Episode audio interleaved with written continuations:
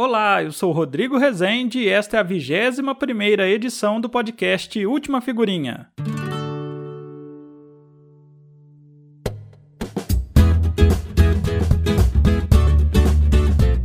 O Carandiru foi o maior presídio da América Latina. E o Ronaldo Mazoto, conhecido também como Mazoto Carandiru, tem milhares de itens da história da casa de detenção. E ele também tem o item histórico de um grande clube brasileiro.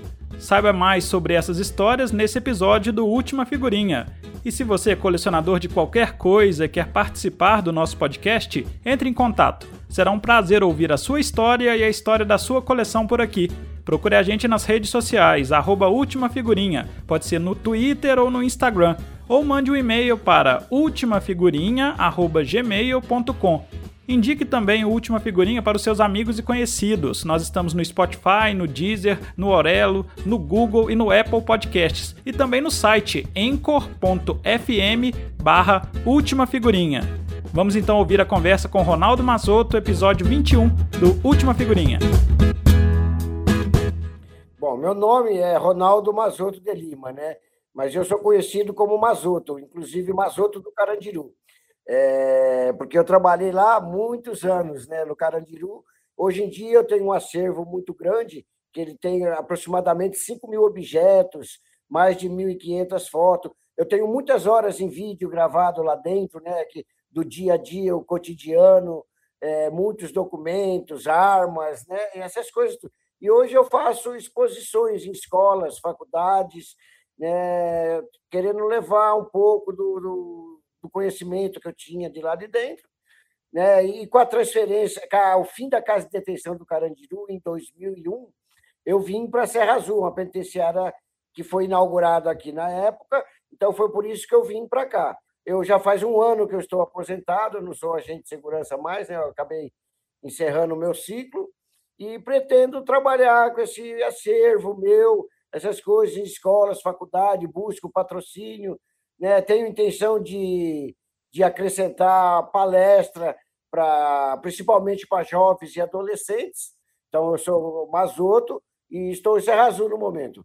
Mazoto, é, você já adiantou, trabalhou lá no Carandiru, em São Paulo, né, na cidade de São Paulo, mas eu queria saber quando que você começou a juntar as coisas relacionadas ao Carandiru. Qual, quais foram os primeiros itens? Qual, como é que surgiu essa vontade de juntar, né, começar aglomerar, vamos dizer assim, toda coleção um pouquinho de aglomeração, né? Como é que começou a ideia de colecionar itens do Carandiru?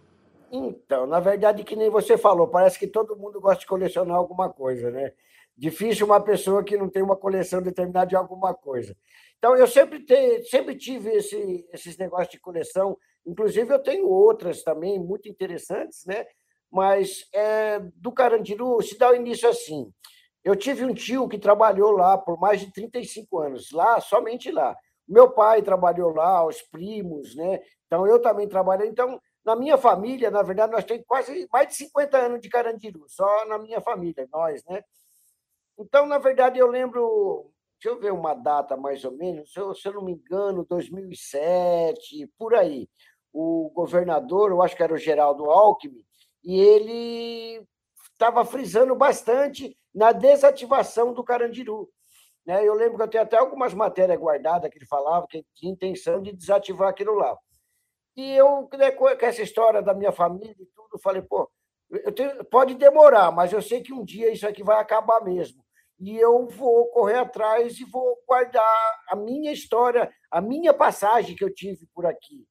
Né? Então, eu comecei a pedir, eu tinha autorização para fotografar lá dentro, autorização para filmar, quando acontecia as blitz, que muitas coisas jogava fora, né?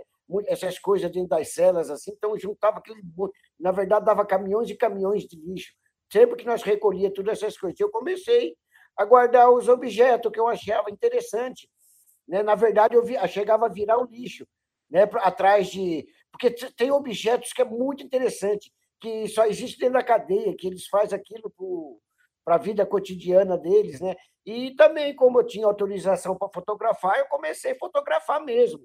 E filmar, e guardar tudo, e guardar, e fui. Até quando desativou, eu devia ter 5 mil objetos aproximadamente, né? Fora esse monte de fotos, esse monte e tudo. E na verdade, com a intenção de, quando aposentava, conseguir viver disso aí. Fala um objeto, por exemplo, que você acha curioso, desses tantos, um assim que você fala, poxa vida, que criatividade. É, Fala um, por é, favor. É, é, verdade, tem vários, viu? Tem vários. Que alguns até a gente consegue adaptar para dentro da nossa casa mesmo. Mas seria o micro-ondas. O, micro o que, que é o micro-ondas? É isso aí já naquela época lá, né? Na verdade, quase nem existia micro-ondas. É, era uma caixa de papelão um tamanho mais ou menos do, do micro-ondas, aproximadamente. Então, eles fechavam, encapavam por fora e dentro eles colocavam aquele papelzinho do cigarro, do mais cigarro, um papel brilhante que tem, né? Dentro do mais cigarro. Então, revestia-se aquela caixa inteirinho com esse papel dentro, né? Colocava uma lâmpada 220 e como muitas coisas não tinha dentro da cela, ali eles conseguiriam esquentar um, um, copo de leite ou até mesmo derreter uma fatia de queijo. Né? Então, você colocava num prato ou um copo de leite lá dentro e 5, 10 minutos aquilo ali estava, sabe, quente, quente, quente. Então, a lâmpada, o calor da lâmpada, calor da era, lâmpada, era mantido dentro da caixa que passava para o que seria esquentado. Exatamente. Né? Então, tem uma também que é muito interessante, que é a tal da perereca. A perereca eles usavam para fazer a pinga deles, que é a Maria Louca, feita com o resto de arroz, casca de batata, um monte de coisa que dá fermentação. Então, eles abria duas pilhas pequenas, só a chapinha, jogava tudo, pegava uma, uma chapinha, outra chapinha, ficava retinha, colocava uma madeira no meio, enrolava um barbante, ligava um fio numa parte da, da pilha e o outro fio na outra. E colocava dentro da energia e jogava dentro do balde. Aquilo lá fervia e causava. E eles faziam destilação, destilava a pinga deles. Então, desde, esse é poucos, né? mas tem muitos, muitos interessantes mesmo. É, uma, é, um tipo de, é um tipo de cultura, né, na verdade. Né?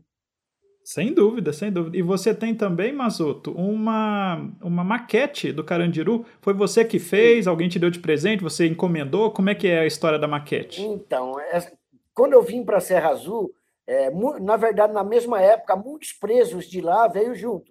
Né? Quando inaugurou aqui a penitenciária de Serra Azul, estava desativando o Carandiru, então eles estavam mandando preso para várias unidades. Na verdade, se eu não me engano, inaugurou aproximadamente 11 unidades na época que desativou o Carandiru. Então, muitos presos veio para cá, eu já conhecia presos de lá, que eu juntava esses artesanatos, manuais também, os barcos, as coisas que eles faziam, né? Então, quando chegou aqui, eu eu estava falando com os presos que eu gostaria de uma maquete. Tinha um preso que fazia umas maquetes muito. Tinha uns trabalhos maravilhosos deles. Então, ele fazia. Eu falei, pô, não dá para fazer uma maquete, queria ter uma maquete. Que a minha intenção, quando for fazer uma exposição, é, ter a maquete, porque explica como. A maquete é muito bacana, porque é para explicar como era, onde era, que, que, qual o pavilhão, sabe? Então é muito bacana. E o preço falou: não, eu faço. Daí eu falei: então vamos fazer. Eu comprei o um material, um papelão importado, e na verdade ele fez, ele nunca teve no Carandiru esse preço, mas ele fez só através de fotos e das dicas que eu ia dando. E a maquete ficou perfeita, perfeita. Legal, impressionante. Ô, Massoto, a gente sabe que o ambiente da prisão tem muitas, milhares de histórias tristes, né? Milhares de histórias que, que acontecem, que você deve saber milhares delas. Mas agora eu vou te dar um desafio. Eu quero que você me conte a história mais bonita que você viveu nesse seu tempo do Carandiru, uma história que te marcou positivamente. Então, é, é verdade, eu, eu, eu, te digo, eu passei 32 anos dentro de presídio da minha vida. Então, aprendi muito, muito. O presídio realmente tem coisas assim macabras, terríveis, sabe? Eu sou capaz de dizer que morreu mais gente lá é, do que em algumas guerras, porque o negócio era mesmo feio, poder, droga, dinheiro, sabe? Então gerava muita morte. Eles mesmos se matavam entre eles, quase que diariamente, né? Mas também existe muita coisa boa. Aprendi muita coisa, conheci, eu fiz amizade Conheci gente, teve preso que, quando saiu da cadeia, foi lá na minha casa fazer uma visita, sabe, de alguma maneira, e é, essas coisas. E alguns até hoje, que conversa até hoje. Então, tem as coisas boas também. Tem, a gente, eu vi muita coisa. Eu, eu, eu ensinei um preso uma vez ler e escrever. É... Ah, como é que foi isso? Então, olha que bacana. É, tem, tem umas coisas bacanas, assim, eu sou capaz de listar bastante também. Então, eu trabalhava num setor lá de, de, de uma empresa, né, que tinha várias empresas lá dentro. E esse preso trabalhava. E ele era, assim, até meio dedicado, sabe? Sabe educado, não, não faltava com respeito, na verdade, não se envolvia com droga. Foi alguma coisa que fez na caminhada aí e acabou indo parar lá. E eu, eu via que tinha muito problema porque ele não conseguia ler. Então, às vezes, para ler um, alguma coisa, um recado de um advogado, um pedido de para alguma coisa assim, ele, ele, tinha, ele tinha que ficar pedindo para os outros ler. Inclusive, tinha muito preso que escrevia carta para outros presos, né? Presos que não sabia ler e escrever. Eu falei, poxa, por que você não, não tenta aprender a ler? Eu dou uma força para vocês. Ele falou, não, eu tenho vontade, eu quero sim. Sabe, eu arrumei lá na escola caderno, caderno de caligrafia, e eu ia falando para ele, né, sobre como era, e eu ia colocando beabá, abá, ia montando as letras. Isso aí era uma coisa assim de todo dia, todo dia, todo dia, né? E, na verdade, o cara ficou bom, ele aprendeu a ler, ele ficou com, falou que quando saísse ia querer terminar estudos, essas coisas assim. Então, é, são coisas assim bacanas, que marcam, na verdade. Parece ser simples, né? mas é uma coisa bem significativa.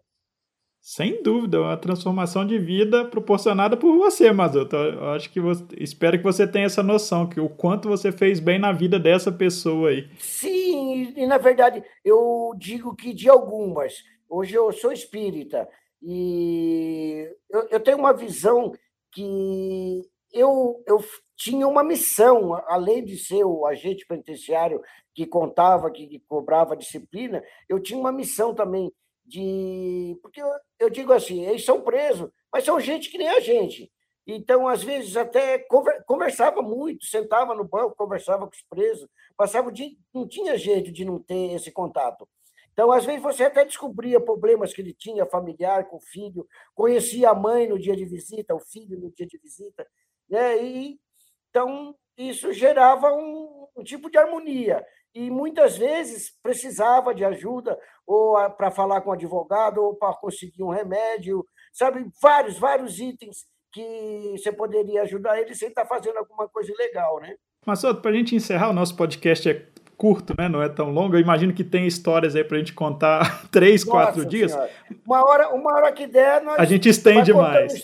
Mas eu quero te fazer, sim, sim, sim. eu quero aproveitar para fazer uma última pergunta de um item precioso. Você é colecionador de itens do Carandiru, mas tem também o item precioso da história do, do, do futebol brasileiro, eu diria. Conta pra gente que item precioso que você tem nessa sua coleção, das suas várias coleções, esse item tão especial e como que você conseguiu ele. Na verdade, esse item eu costumo dizer para as pessoas que ele faz parte do, da história do futebol brasileiro, na verdade. Né?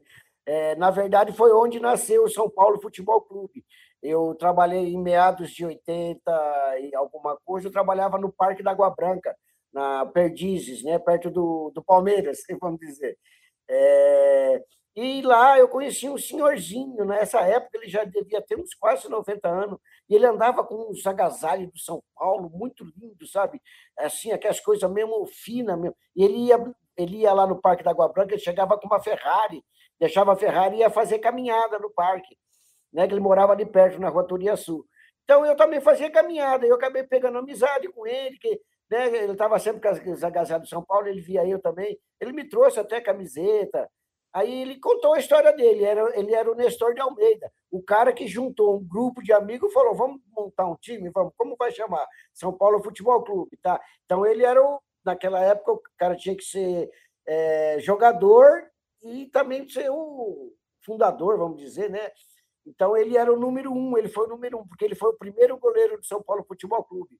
E, e você tem e você tem um item do Nestor eu tenho cinco, um jogo de carteirinhas que ele me deu, que a carteirinha dele era a número um, São Paulo Futebol Clube, 1935, né? Então, número um. Então, na verdade, nem o São Paulo Futebol Clube tem. E é uma coleção com cinco carteirinhas, né? Que ele tinha, que depois também ele ele passou a ser uma parte componente importante lá na diretoria. Né? Eu sei que hoje ele já é falecido, mas ele me presenteou com essas carteirinhas. Né? Falou, inclusive comentou que porque se deixasse para alguém ou tal lá, ele poderia até jogar fora e não dar valor. E teria certeza que eu daria o valor necessário que elas merecia. Realmente é um item único, exclusivo, ninguém tem. Nem o São Paulo Futebol Clube tem. Sensacional. Masoto, muito obrigado por atender aqui o podcast Última Figurinha e fica o convite aí para outras edições e tenho certeza que você tem muita história para contar de coleção.